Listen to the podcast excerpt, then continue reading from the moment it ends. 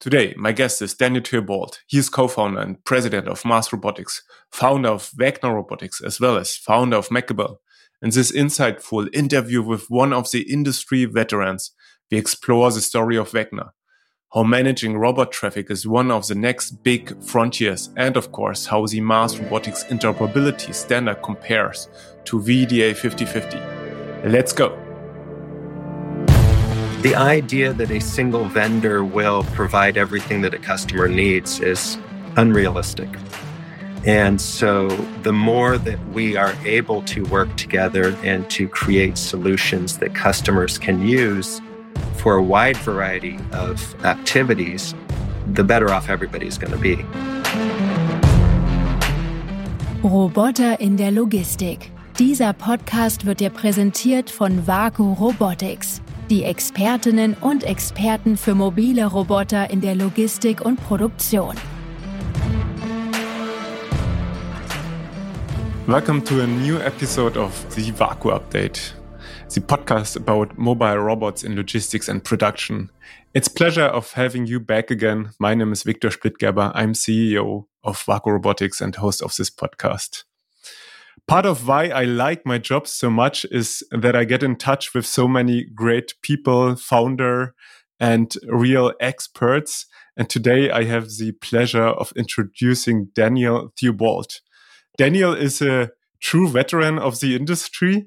He's co-founder, president of Mass Robotics, he is the founder of Vecna Robotics. That is like way before my time, basically, when I went into robotics. So that's going to be awesome to learn about it. He's founder of Twisted Fields, which is all about farm robots, and CEO of Mekable. Daniel, this is quite a list, yeah? Yeah, I keep myself busy. Daniel, it's so uh, great having you. And, um, yeah, like in preparation of this podcast, and also when we already talked, I I learned a few things about that that really struck me, and um, I want to try to uh, pick a few. So one thing, first and foremost, is that you're really thinking about building a community, advancing the robot ecosystem, partnering up to to make this happen. So I find this really fascinating. Um, you said something like, "Hey, basically we are pre-competition, so like the market is at zero percent or maybe merely at one percent, but uh, you know, like we have uh, all the way to go, and uh, we really should seek to advance uh, the the industry and the ecosystem." That was one thing, and um, yeah, maybe you all already want to say something to that one. Yeah, well, you know, one of the things I realized early on was that in any new industry, and you could argue certainly that uh, mobile robotics is in its infancy, maybe even embryonic stage, there tends to be a lack of coordination, there's a lack of standards, there's um, a lot of people sort of coming right out of academia. And what happens is it's sort of the Wild West where everybody thinks that they're going to be, you know, the one company that does everything and and you know owns all of this market. The the observation is that uh, I like to call it the three M's.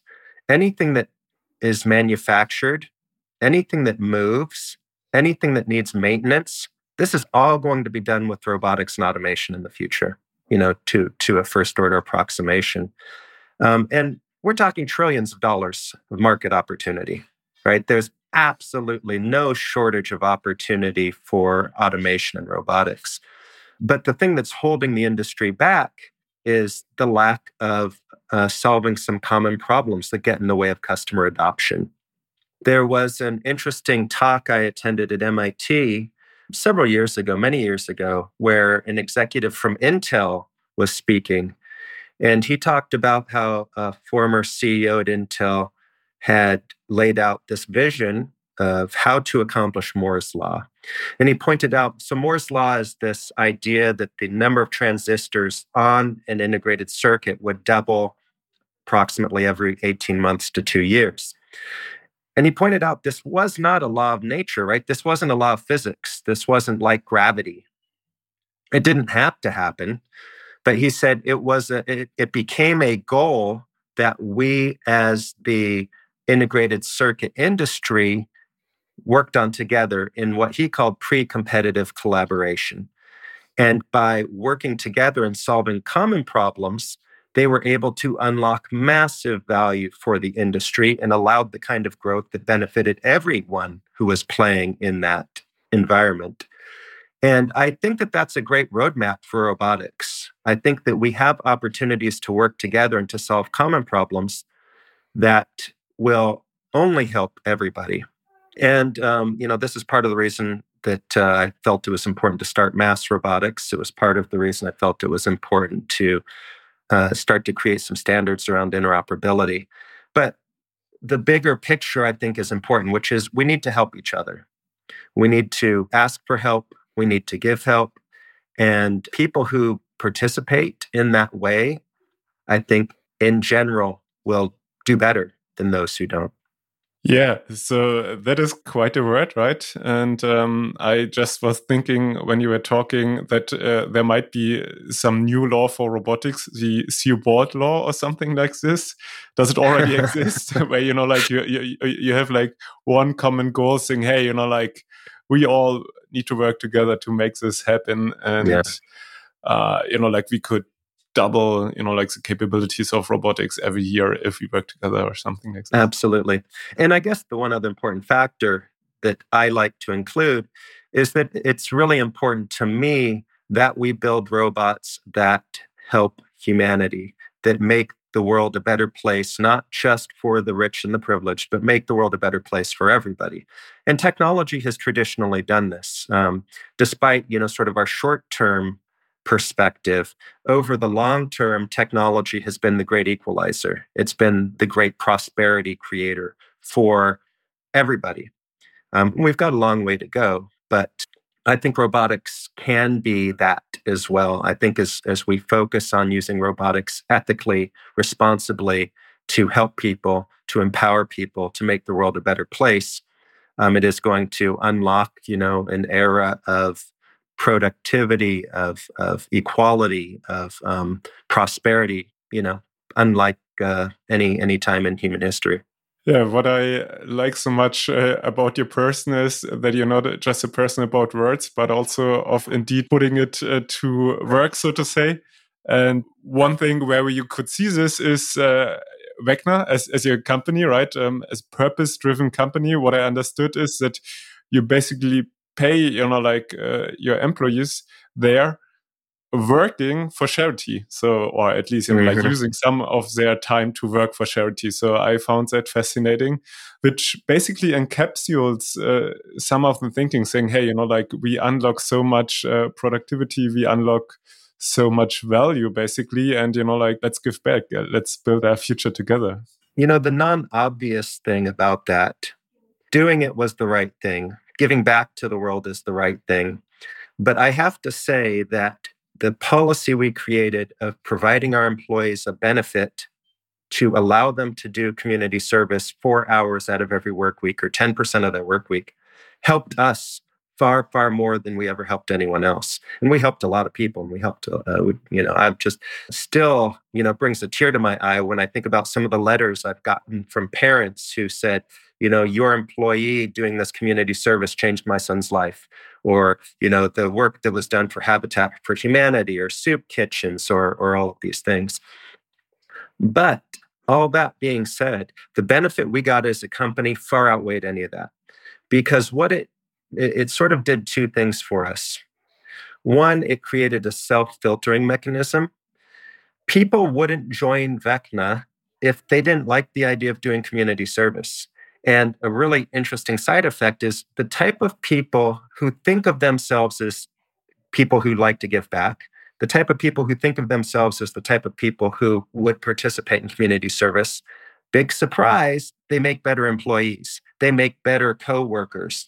And so you got this team of just incredibly talented, but also uh, giving people who could accomplish absolutely incredible, amazing things together you know the esprit de corps the the team spirit that we were able to generate i think is still just unmatched. And i was just having a call recently with a, a friend of mine who uh, you know worked for vecna years ago and um, you know went on to get his phd but just talked about how those were like his favorite years in his entire life. And he learned more and you know felt more um, engaged and and um, in many ways alive than at any other time. So you know this idea of giving back it's not just something that you do because it's the right thing to do it's something that you do because it makes your life better it makes your life way better and this is like the undiscovered magic um, that uh, I think uh, most people don't ever find it. Yeah, I guess it's uh, this way of uh, also thinking differently and uh, taking different paths, which uh, makes you uni- your company unique, and why I again like love having you on the show to also know, like show that there are many different ways to to work together. Mm. Um, mm-hmm. Maybe to get a bit uh, deeper into the Vecna story before we cover a bit of mass interop versus VDA 5050, which I also looking forward, is uh, you have witnessed uh, so many yeah evolutions of the robot ecosystem, right? I you, guess you started with robots really like finding first applications. Now you have something like a Pivotal, the software mm-hmm. suite, and um, so um, what what can you tell a bit um, about Vecna as a company, and then also uh, about this evolution? Yeah, so a brief summary is that Vecna is the world leader in autonomous forklifts and tuggers.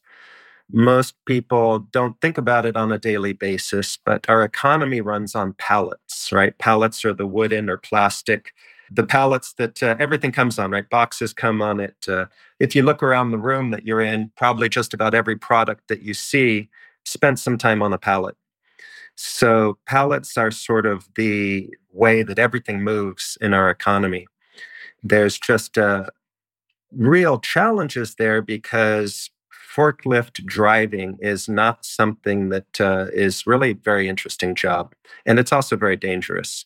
So we decided that we were going to focus on solving this huge unmet need to bring more efficiency, empower people in the warehouses and, and factories to get more done in more meaningful jobs um, rather than spending hours and hours just driving back and forth across a million square foot warehouse.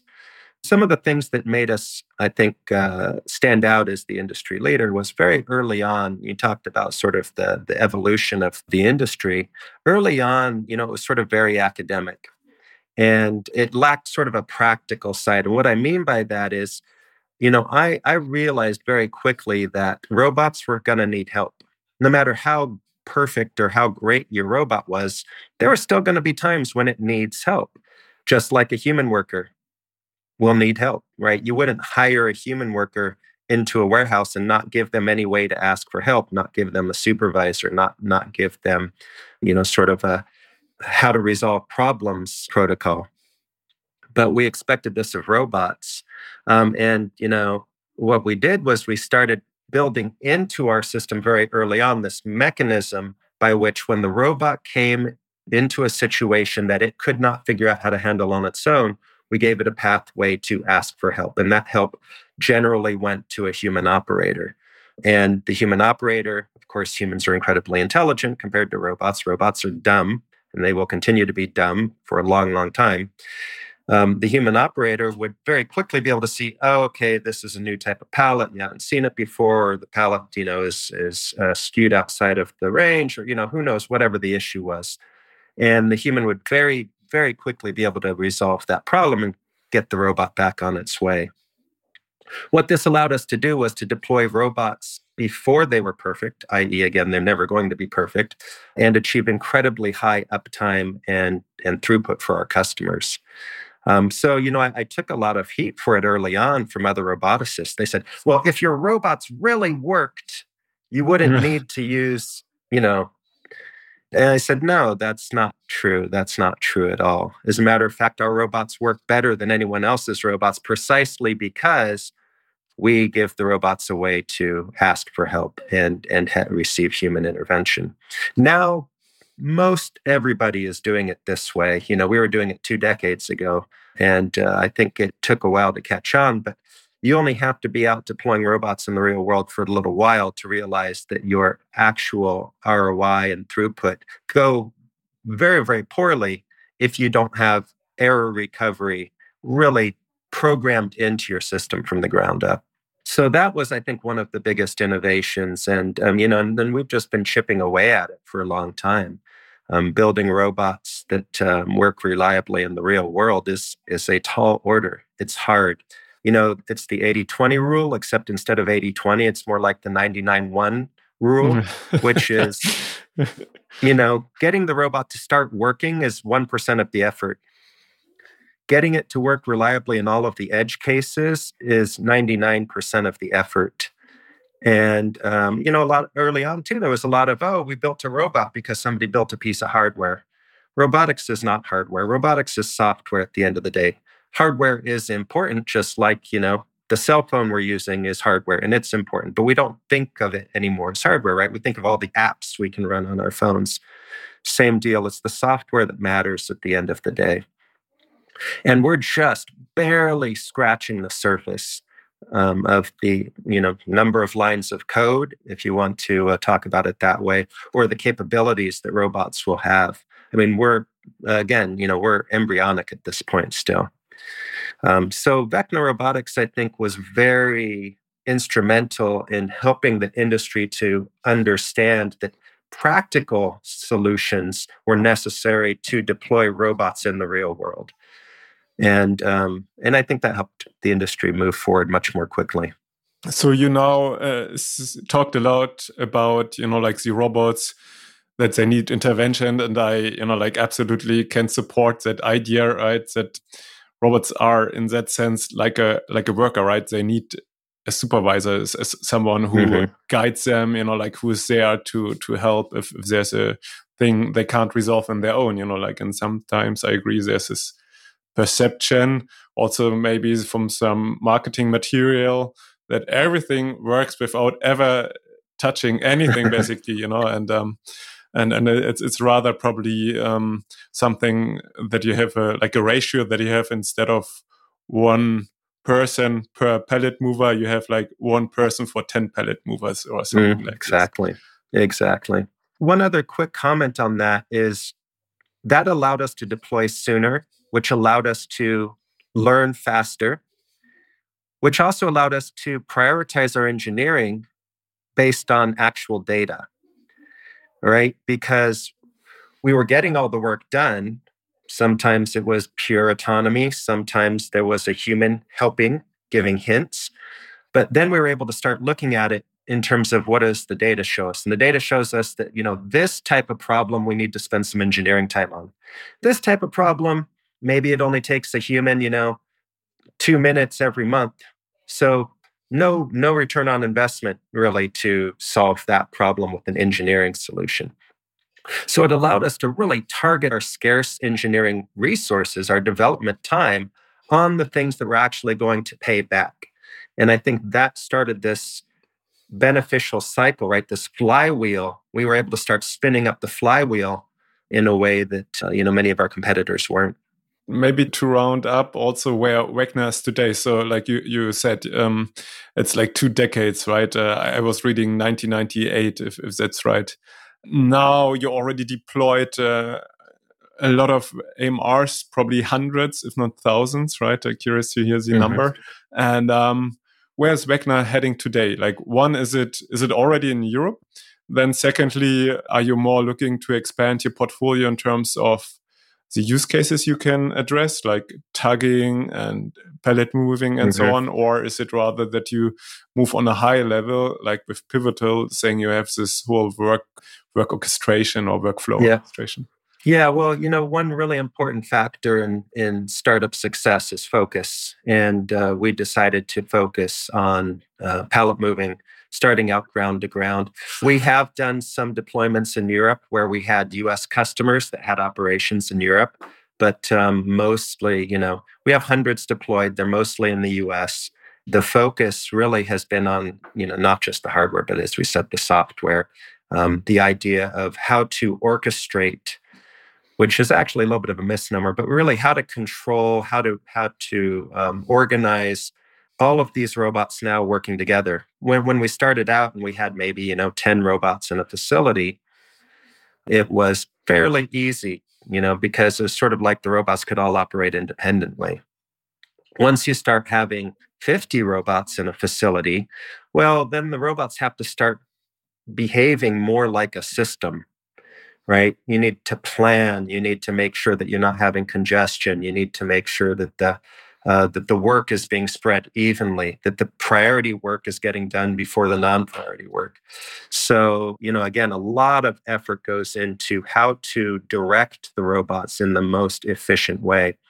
I had suggested at the beginning of this decade that while where last decade I think we were really focused on sort of getting robots to work, this decade we're really focusing on optimizing fleets of robots do large amounts of work efficiently, or what many people call orchestration.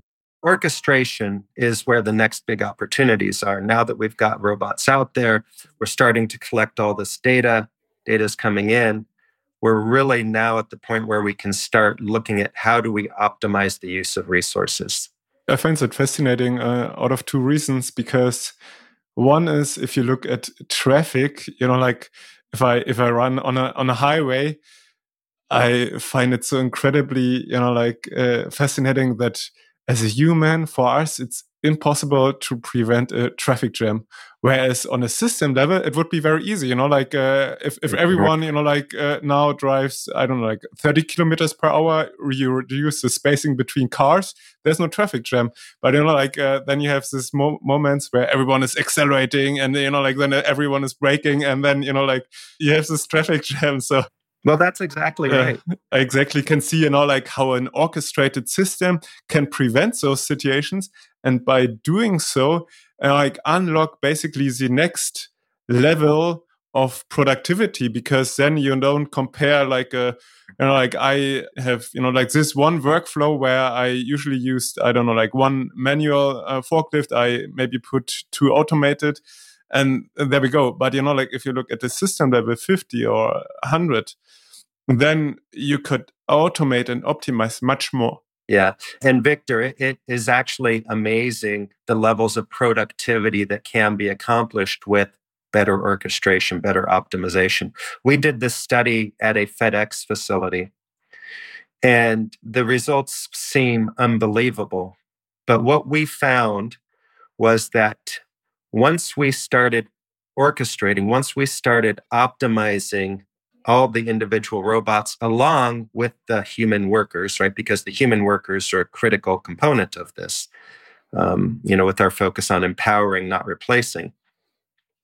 We were able to achieve two times the throughput in the facility without adding any additional resources, just by better optimizing and prioritizing the work that was done at any one time. And this is true, you know, across the economy, as you pointed out. The problem is it's also very fragile, right? On the highway, one driver who misbehaves can create this ripple effect of inefficiency across the entire system that can extend back for miles. So it's, you know, it's something where humans are going to, you know, never really be uh, at that level of uh, optimization. But in systems where robots are appropriate, you can achieve levels of optimization that um, produces throughputs, you know, sort of that, that aren't really imaginable right now. You know, the big question, of course, is how does that work if it's not your just your robots, but also robots from mm. other vendors? Which leads us to the question, yeah, what's the status of Mass Interop? Since you're the, the president of uh, Mass Robotics and um, I also understood your approach where you said, hey, you know, like we need to be uh, like industry focused and and really putting something to work that that is really adding value. And you had this agile methodology to come up with this um, standard to really like quickly iterate based on on today's needs, so to say, right?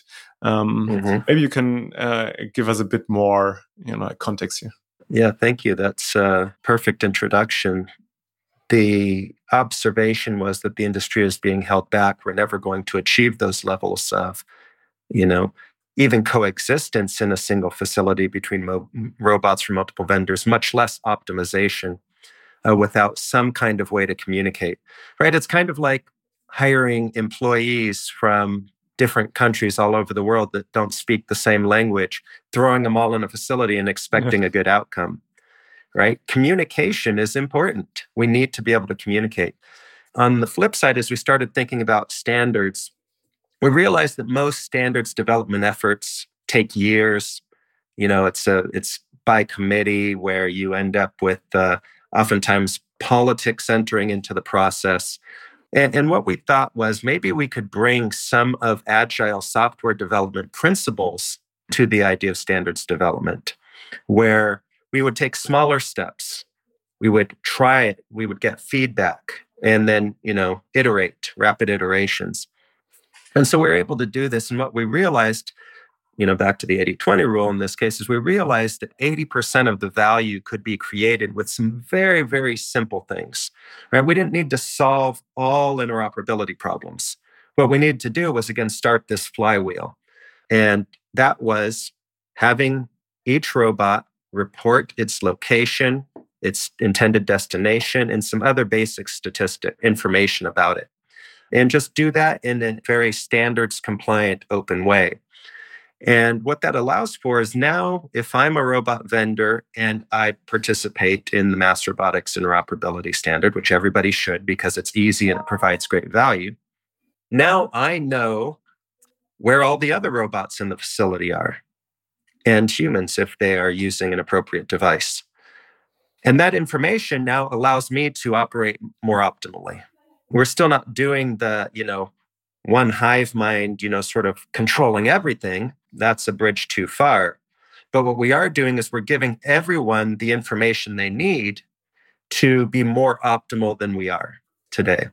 So it, it really just covers some basic information. And what that means is that it's very, very easy to implement. You know, we have heard from companies that have implemented the entire mass robotics interoperability standard in an afternoon.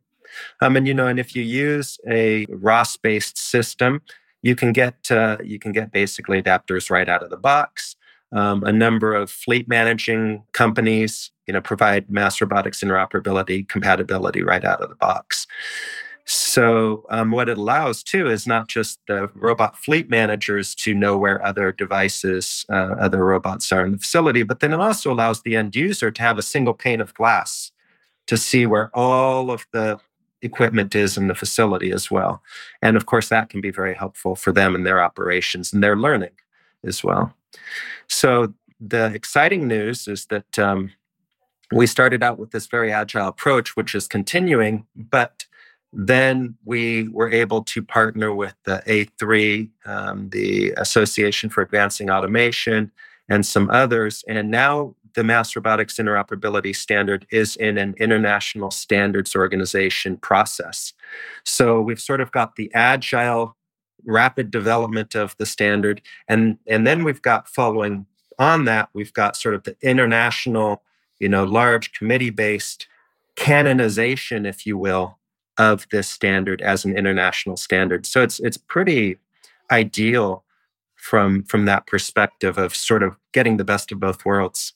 And um, you now said, okay, it's very easy to implement. It's it's pretty lightweight because you don't have to change a lot of code because the information that you're transmitting or that you're providing are very basic.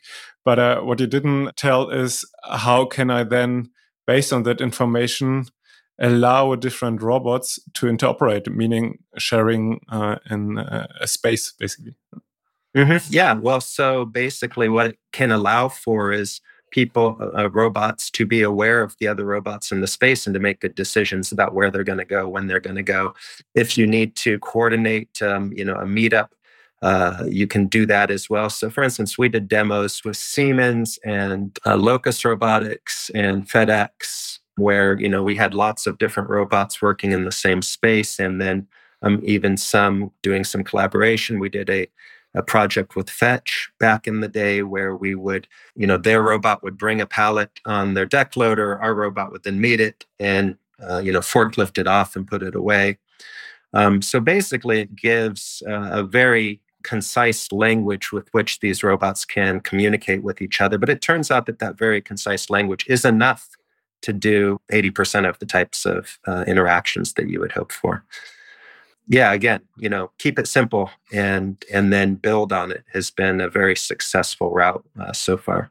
It's um interesting to know also, you know, like how much it is really used today because uh, like from European perspective, there's nothing then VDA 5050, right? Everyone thinking of you know like maybe in five years or in 10 years or whatever right um, i want to be in a position to not being tied to one robot vendor but also onboard um, uh, vendors for different applications or maybe i want to uh, switch vendors uh, you know like for whatever reason i i want to be in a position to to not being locked in with with one vendor right? And there just seems to be one answer, which is VDA 5050. It's, or uh, at least in Germany, right? Uh, but also more generally spoken in Europe, because it's very much pushed. It's promoted. Uh, the, you know, like it also has a big carrot, uh, which is the automotive industry saying, hey, you know, like we only buy something which is VDA 5050 compliant.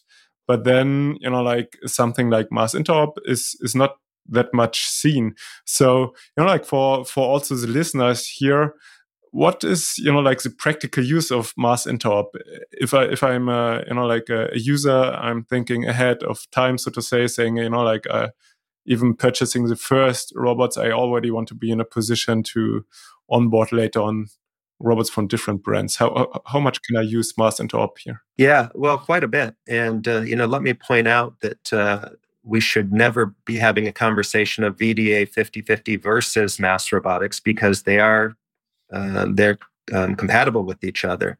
Uh, like many things, they are different tools that are focused on solving a different set of problems. But uh, the great news is that um, you can have robots that are both VDA 5050 compliant and mass robotics interop compliant. And uh, those both provide value independently.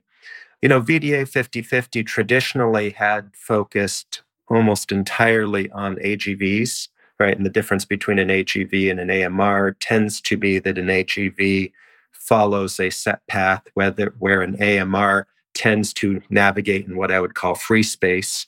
That's uh, becoming less true now.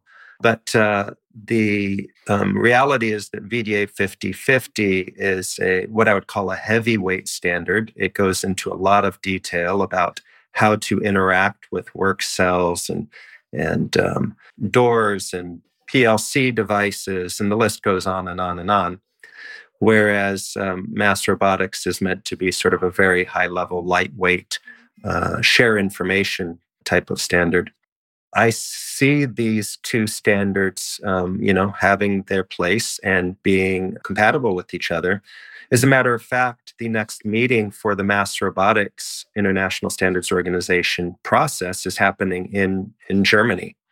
Um, it was in Munich um, and I think it was just changed to a different town. But um, anyway, that's happening in December. So, you know, uh, the people who are involved in VDA 5050 will be involved uh, in the um, in the Mass Robotics Interop standard as well. So I think we'll see a merging and a coordination of those two. You know, end users will ultimately probably want to buy, um, you know, buy robots from companies that conform to to the appropriate standards. In some cases, that may be mass interop. In some cases, it may be a VDA 5050. In some cases, both.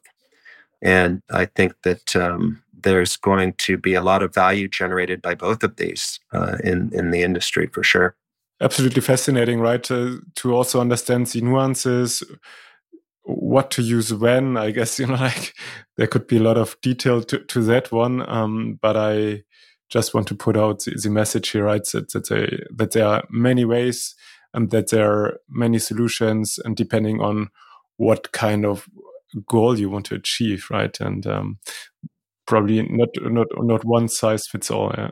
yeah, there's not one size fits all. That's right. And I think you also really uh, said something very important, which is customers don't want to be locked into a single vendor. You know, honestly, vendors shouldn't want that either. Um, I think sometimes we're a little bit short sighted and want to, you know, get our customers locked in. The idea that a single vendor will provide everything that a customer needs is unrealistic. And so, the more that we are able to work together and to create solutions that customers can use for a wide variety of activities, the better off everybody's going to be. And that's done much easier when we have some kind of interoperability. Um, but from a customer point of view, yes, I would recommend to people do not buy any robots that don't implement the Mass Robotics Interoperability Standard. And if you're an automotive company, you probably don't want to buy any robots that don't conform to the VDA 5050 standard. Uh, and that's just the way industries mature naturally, right? We create this um, sort of expectations of vendors that you need to you need to do X, or you're not going to come to the table which uh, links back to the start of our conversation. It's ultimately about advancing the ecosystem and by saying, hey, you know, like this is my space and no one is allowed to enter. Yeah, yeah. doesn't really allow, you know, like for more robot applications to put into the same space. It's, uh, you know, like just a contradiction. Yeah, yeah and, and that approach just, I think, doesn't work very well anymore because of this idea of we need to be systems now. You can't be an independent product that works in a vacuum. Nothing works in a vacuum anymore. Um, everything needs to be connected, and you can't be connected without standards. Yeah, absolutely. Wow, that was uh, super interesting. We're almost coming to the end of this show already. I can't believe it. I don't want to close the show before mentioning at least Mekable, your, your consulting services around companies who now ask themselves how to do this. Um, so maybe you want to go give a, a quick introduction to, to that one as well. Yeah. So, you know, one of the things I realized along the lines of this theme of what is preventing the industry from moving forward, there have just been, as is often the case, lots and lots and lots of failed projects you know, because there are now robotics companies, there's a new one every day. Um, they're popping up everywhere. I remember uh, at a large trade show, I think it was Automate, like, I don't know, eight years ago, six years ago, maybe. We were one of maybe five robotics companies in the entire show. Oh wow. and now now you show up there and every company is basically a robotics company. You know, so this this shift has just been an absolute tidal wave of uh, new companies. Um, but what happens a lot of times is the end customers, they don't understand robotics. They just say, you know, they just hear, oh, we need robots. And what that ends up meaning is that they oftentimes get sucked into marketing rather than reality. And they'll put a bunch of money into a project that then fails, not good for them, not good for their career, not good for their company, not good for their customers not good for the robotics industry. And so, you know, I, I just realized with the decades of experience in this space uh, that we could provide a real valuable service to end customers who know they need to automate but don't quite know how to. Uh, you know, there's lots and lots of different companies out there with lots of different solutions. And, you know, somebody who doesn't have a robotics background, quite frankly, is not going to be able to navigate that ecosystem uh, effectively. Uh, you know, it's kind of like climbing, climbing Mount Everest for the first time without a guide. You really need a guide who's been there, who's done that, who understands, um, etc. So that's really what Mekable's about is just helping customers who, who need a little bit of guidance figure out um, it's really all about risk reduction.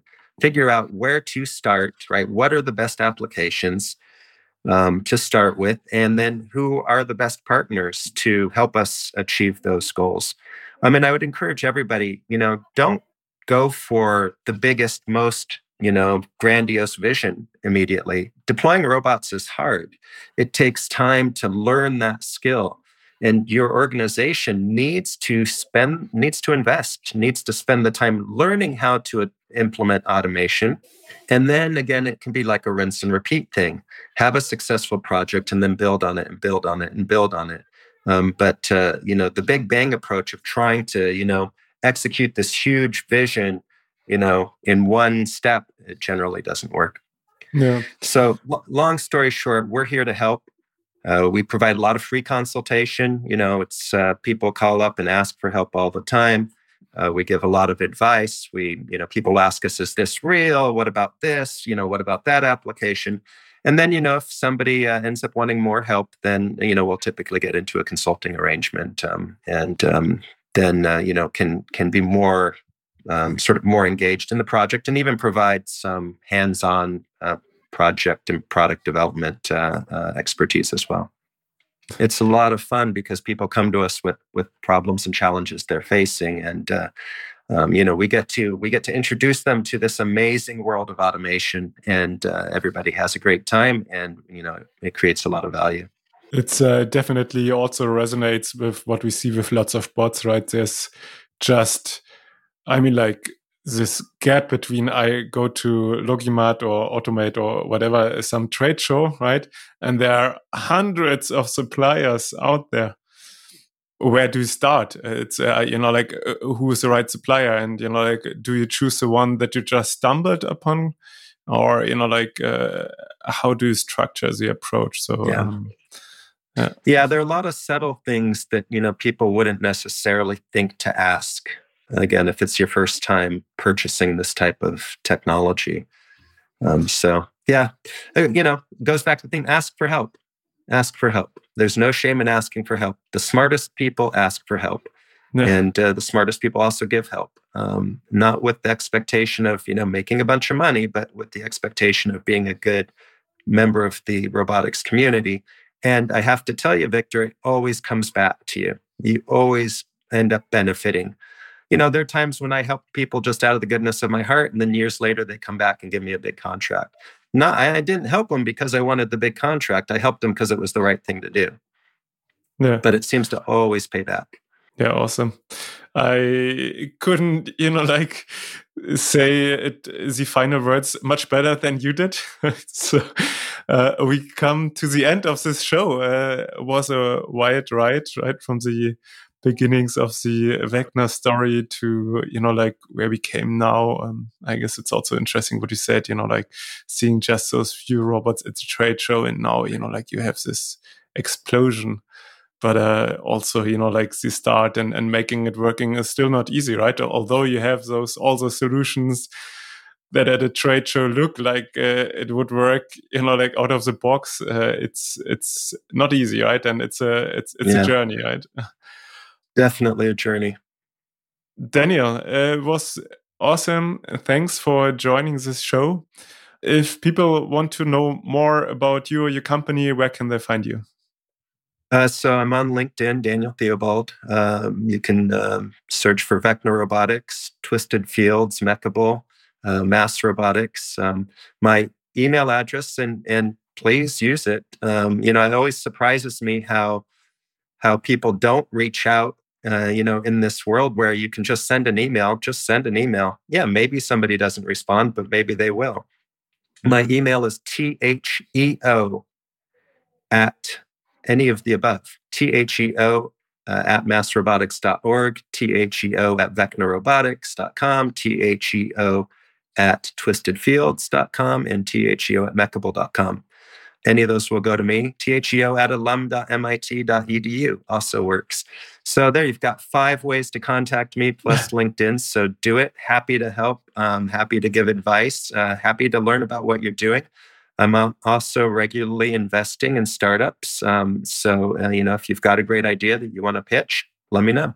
Awesome. And uh, yeah, for the listeners out there, feel free to also uh, comment on the uh, LinkedIn posts because then we can have a discussion. You know, like we can go into a bit more detail on what we discussed today. And I guess there are many things that could be discussed. So thanks so much, Daniel. Uh, we're closing, and I'm looking forward to having you back in this show. Thanks so much. Bye. Yeah, I can't wait for the next chat. We'll do it again sometime soon. Das war Roboter in der Logistik mit Viktor Splittgerber von WAKU Robotics. Die Expertinnen und Experten für mobile Roboter in der Logistik und Produktion. Weitere Infos erhältst du auf vaku-robotics.com.